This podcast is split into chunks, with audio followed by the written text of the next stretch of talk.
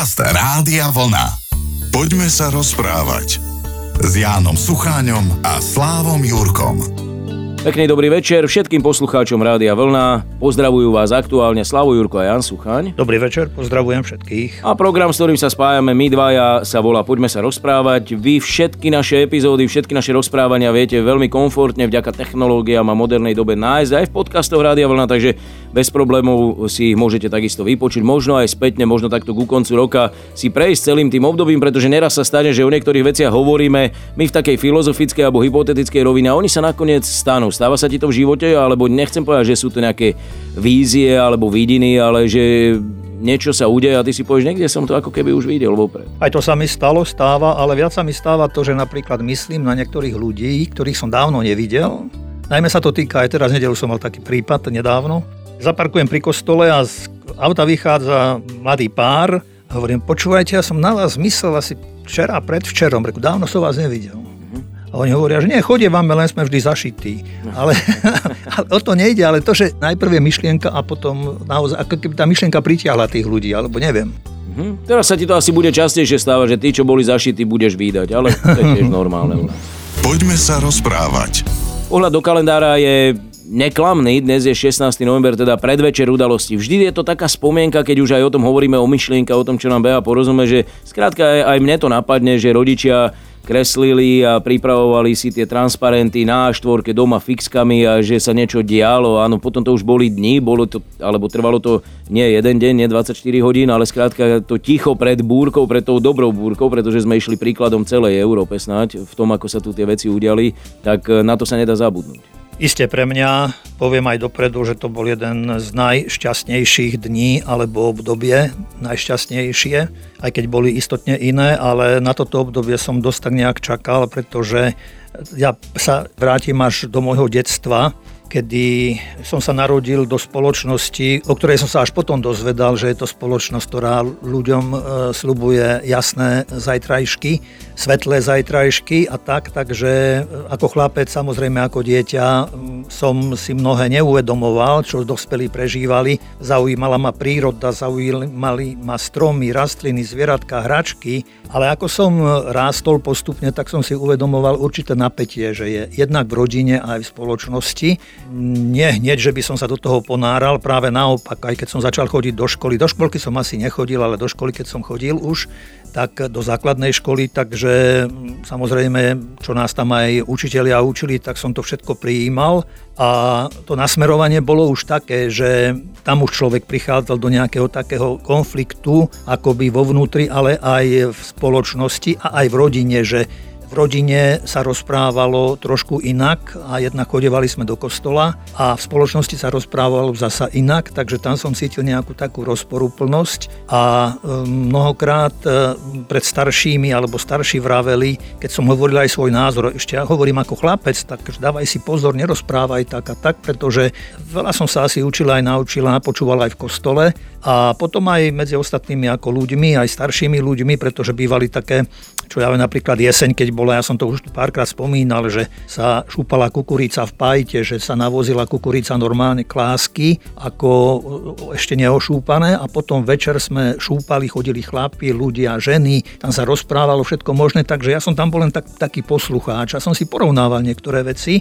Dokonca si pamätám, že som sa chcel pani učiteľke zapáčiť e, tým, že som si, keď sa objednávali knižky, teda sme si požičiavali knižky, takže som si dokonca donesol domov knižku o Leninovi. Detko, má skoro, detko skoro zomrel zo mňa, že som, že som, čo som to dovliekol. Si mu hneď vysvetlil, Lebo že detko, podložiť detko čítal, hej, detko počúval Slobodnú Európu a všetky tieto Ameri- hlas Ameriky, hej, ja to tiež potichu, aby náhodou niekto niečo nepočul, aby sa, lebo sa ľudia udávali, začali sa udávať a sledovať a tak. Takže toto ma sprevádzalo, hovorím, a nebolo to, nebolo to príjemné obdobie.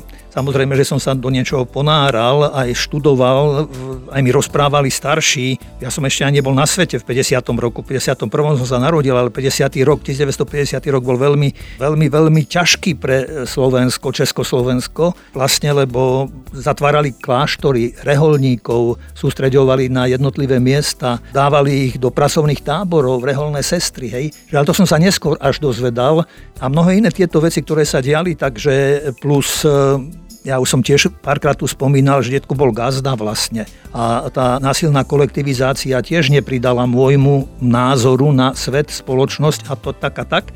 Skočím až keď sme už boli na strednej škole, tak e, to už prišiel 68. rok, rok 1968 a tamto všetko nejak sa nejak tak vo mne akoby vzbúrilo. Mal som rád ruštinu napríklad, ja viem, že ruskí ľudia za, za to nemohli, ale čo sa stalo v tom 1968 roku v auguste, tak to hovorím, to zmenilo mnohé moje ideály a predstavy a to, čo nás v škole učili. Poďme sa rozprávať s Jánom Sucháňom a Slávom Jurkom. Končilo to zaujímavo, aspoň teda pred chvíľkou, naše rozprávanie práve tými tankami a tým, že si mal rád ruštinu, ja mám dokonca štátnicu z ruštiny, takže ja som ten jazyk mal takisto veľmi rád a dodnes mi je blízky. A aj tanky som mal rád ako malé dieťa. To je paradox toho, že vlastne aké sme mali hračky kedysi, že, že my sme sa s tým ako deti hrali, ale pre krajinu to znamenalo obrovskú hrozbu. Veď to a predovšetkým pre ľudí, pre to preinačovanie. Ja som nedávno videl, v televízii dávali zábery, ako ľudí učili, e, urobili výstavu po niekoľkých rokoch, po roku 1968 a ako to preinačovali, hej, že pozývali tam mladých ľudí, ako hustili do nich, že to nebola žiadna okupácia, že to bola bratská pomoc a neviem čo. A tí ľudia, tí respondenti, ktorí tam odpovedali, tých by si sa krvi nedorezal, pretože to bolo vidieť, že to tí ľudia boli smutní, aj tí mladí ľudia z povinnosti hovorili, čo bolo treba povedať. Ale vrátim to k tomu potom a tomu môjmu aj osobnému životu. Ja som potom sa rozhodol študovať teológiu. Začala silná normalizácia, takže v podstate na teológii to aj nebolo nejak až tak cítiť, až na to, že nám potom, ja neviem, či už v treťom ročníku dali spoločenské vedy, čo bola obdoba nejak marxizmu, leninizmu, ale samozrejme na teológii to nemohlo takto sa menovať, ale dosť tam najmä jeden pán, čo tam chodieval, tak e, toho sme vlastne aj vypoklonkovali, pretože aj nás ponižoval, aj sme sa stiažovali potom u predstavených, tak nám dali potom iného profesora, to bol zase veľmi decentný pán, veľmi inteligentný pán, takže s tým sa dalo. Takže aj to bolo dobre, že sme si mohli porovnávať názor, postoj a to a to.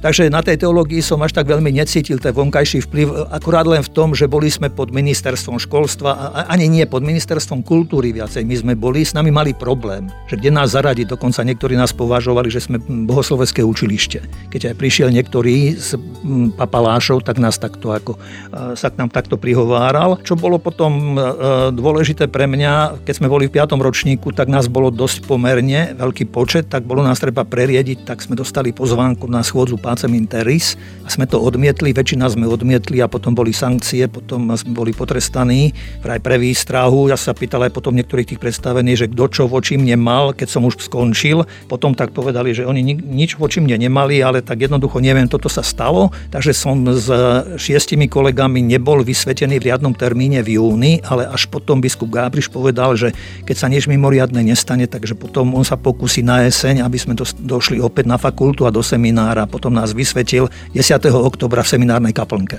Potom som nemohol dostať dlho súhlas, zasa ministerstvo e, kultúry do toho hovorilo, až potom mi povedal pán biskup Gábri, že ak chcem, tak do maďarského prostredia môžem ísť od 15. januára 1976. Takže som tam nastúpil vediac, že ma čaká vojenčina. Prišla potom Charta 77, veliteľ útvaru nás kontroloval, robil nám kontrolu, či nemáme nejaké prepojenie na Chartu 77, bol som tam aj s kolegom.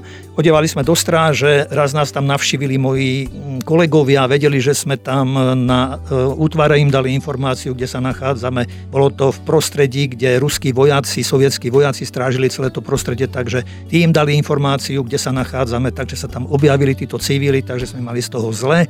Dostali sme sa vlastne až do basy za to, že sme e, prijali v, v službe civilov, aj keď my sme o tom vôbec nevedeli, že tí chlapi tam prídu a tak ďalej. Takže potom veliteľ útvaru nás potrestal, najskôr hovoril, že to nechá prokurátorovi, aby vojenský prokurátor rozhodol, ale potom povedal, že e, prokurátor to nechal na neho, tak sme dostali ostrú basu. Potom tento veliteľ, ktorý túto basu nám dal, havaroval na Silvestra a v 78.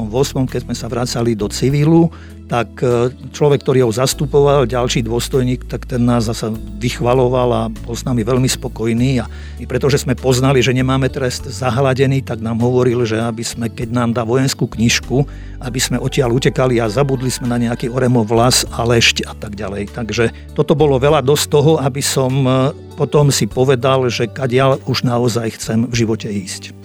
Poďme sa rozprávať. Od 78.